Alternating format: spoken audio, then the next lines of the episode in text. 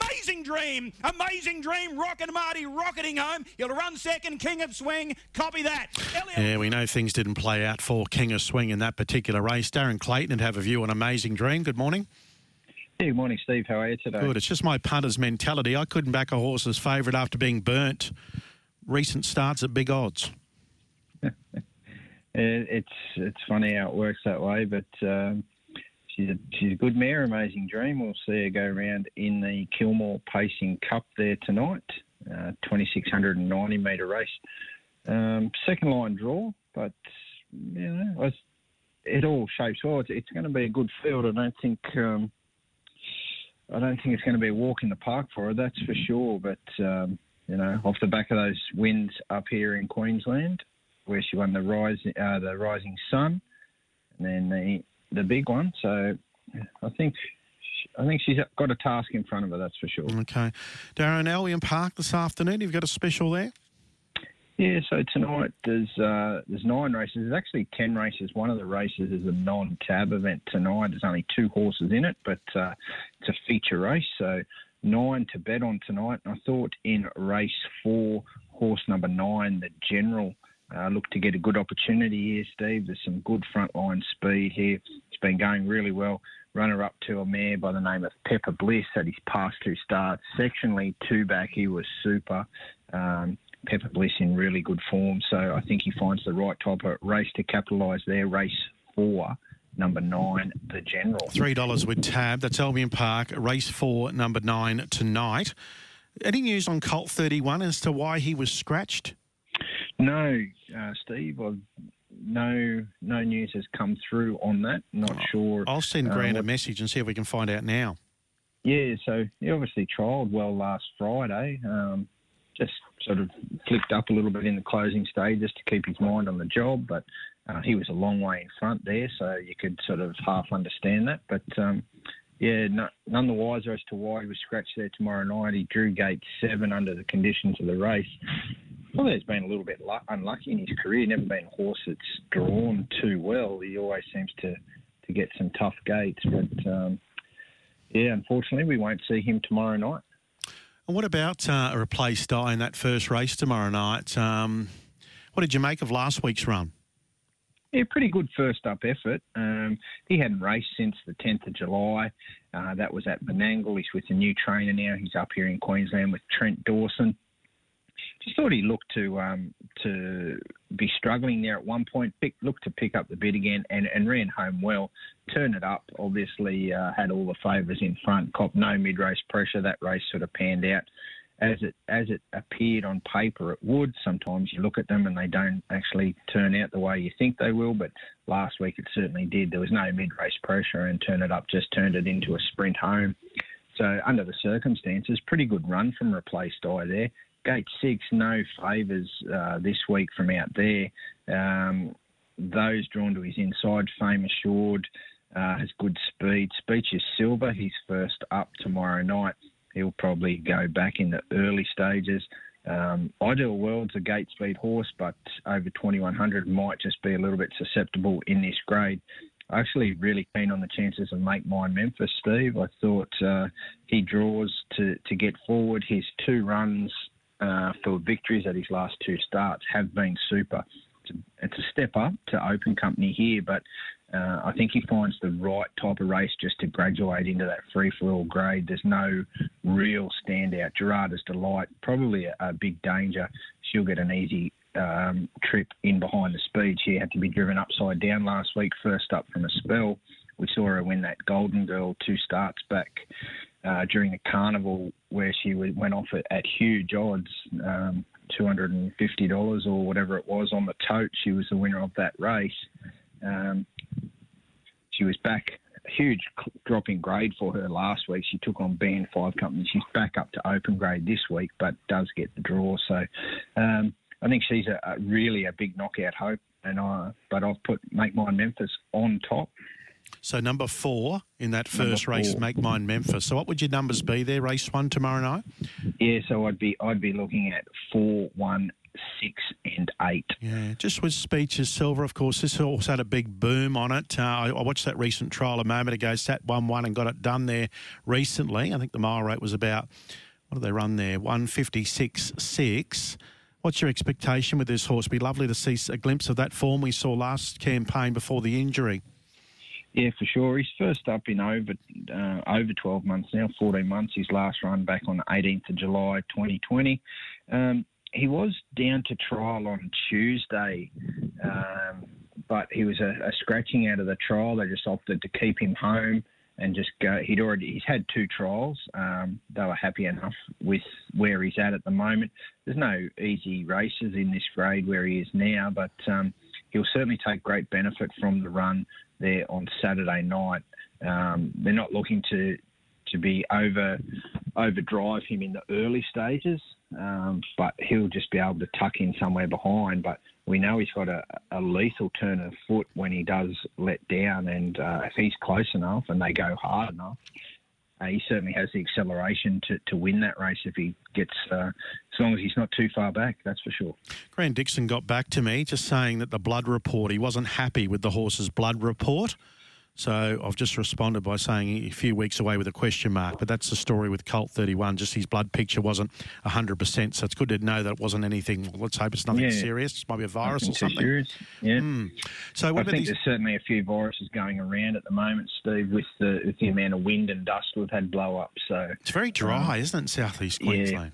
Yeah, yeah, very, and the, and the wind has. A few trainers I was speaking to on Tuesday, all saying that um, the dust has been a real a real problem in the in the last couple of weeks. Mm. Quadrella numbers at Albion Park tomorrow night. Yeah, so that first leg being race number five, I thought this was a race in two, Steve. Um, between the one and the two, King Triton certainly gets the draw to capitalise. He has speed. Um, I actually think he's better off the speed. So if they can let Balducci go in gate two and then just sit on him and, and look for the closing shot, whether that's how it pans out, that's how I would play it. But uh, I'm not the trainer, obviously.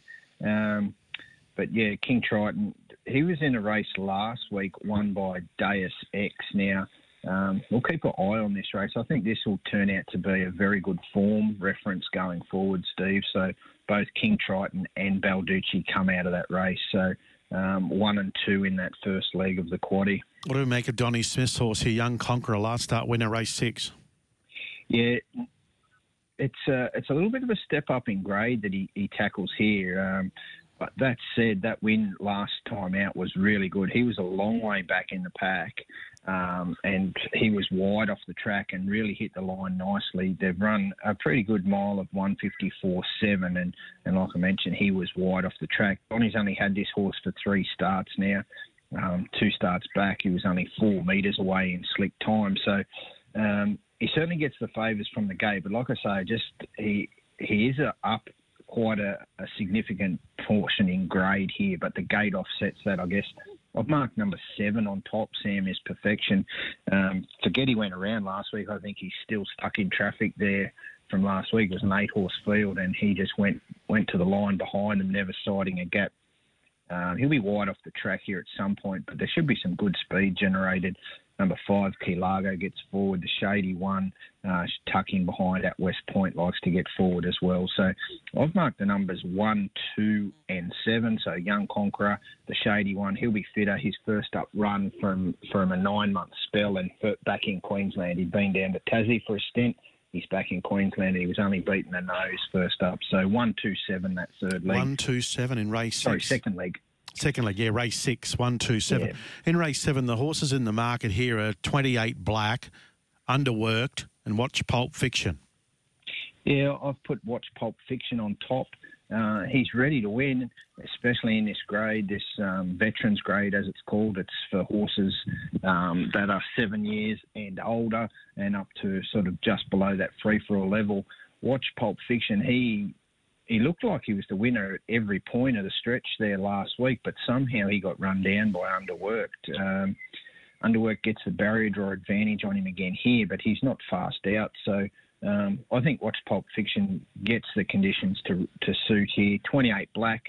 Um, he's probably another one that just seems to have had his chance the last couple of starts, but just can't seem to, to crack it for a win. But um, he'll be thereabouts and underworked. He was first up um, since transferring into the Ron Salas stable last week when he uh, grabbed Watch Pulp Fiction right on the line.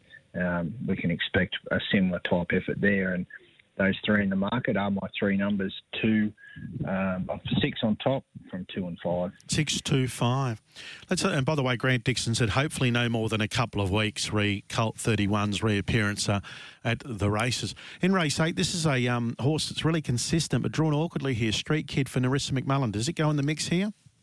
Yeah, certainly does, especially off its last start effort. And um, a really high speed horse off the gate, Steve. Um, from gate seven, we probably expect it to go forward. It'll move in one spot with an early scratching. Um, it led from gate seven last week, only just got run down in the closing stages. Um, that was a really strong effort. Probably likely to see a similar performance here. It was um, it was Gerardus Delight that ran him home, uh, ran him down last week.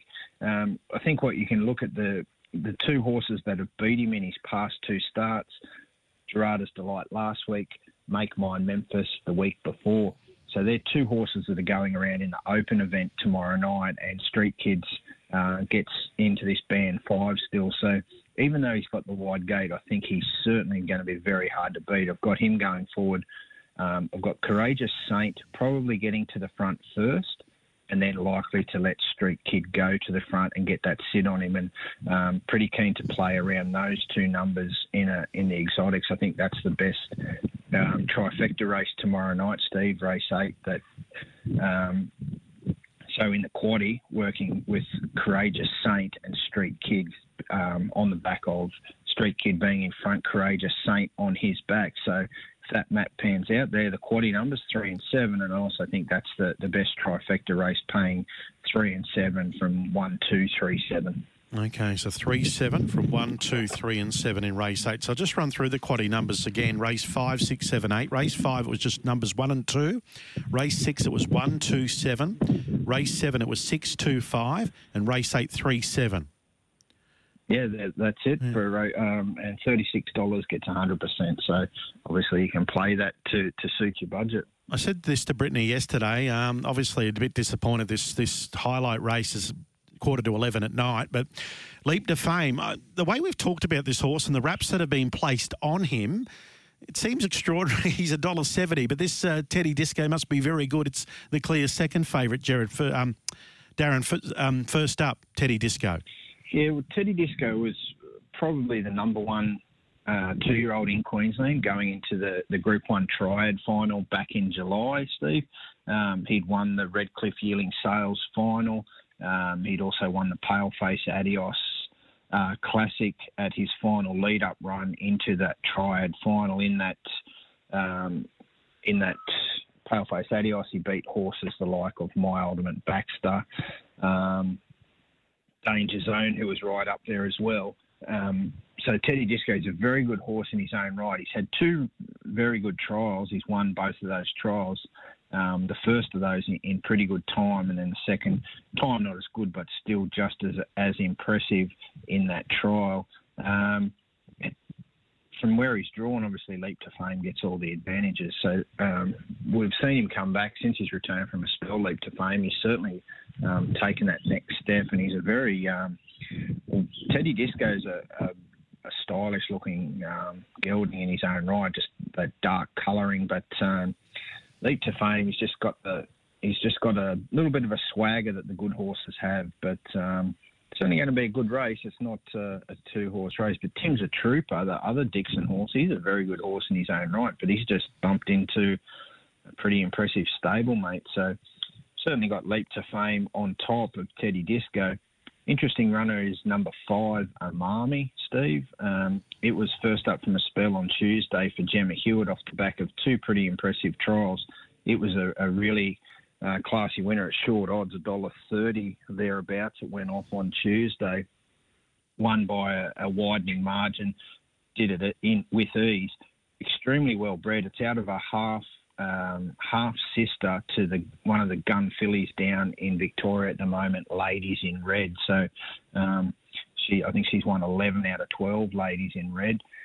And she'll, we'll see her in the Victoria Oaks coming up. So um, he's got the breeding to go on with it, and that was a really impressive win on Tuesday. Mm, even though it's a small field, it sounds like a crackerjack race. And the only way I'll be watching this at a quarter 11, if I win Gold Lotto or something, get a message say I won first division, I'll be up drinking champagne all night, and I might, I might tune in. Otherwise, it'll be a replay job for me, I would think.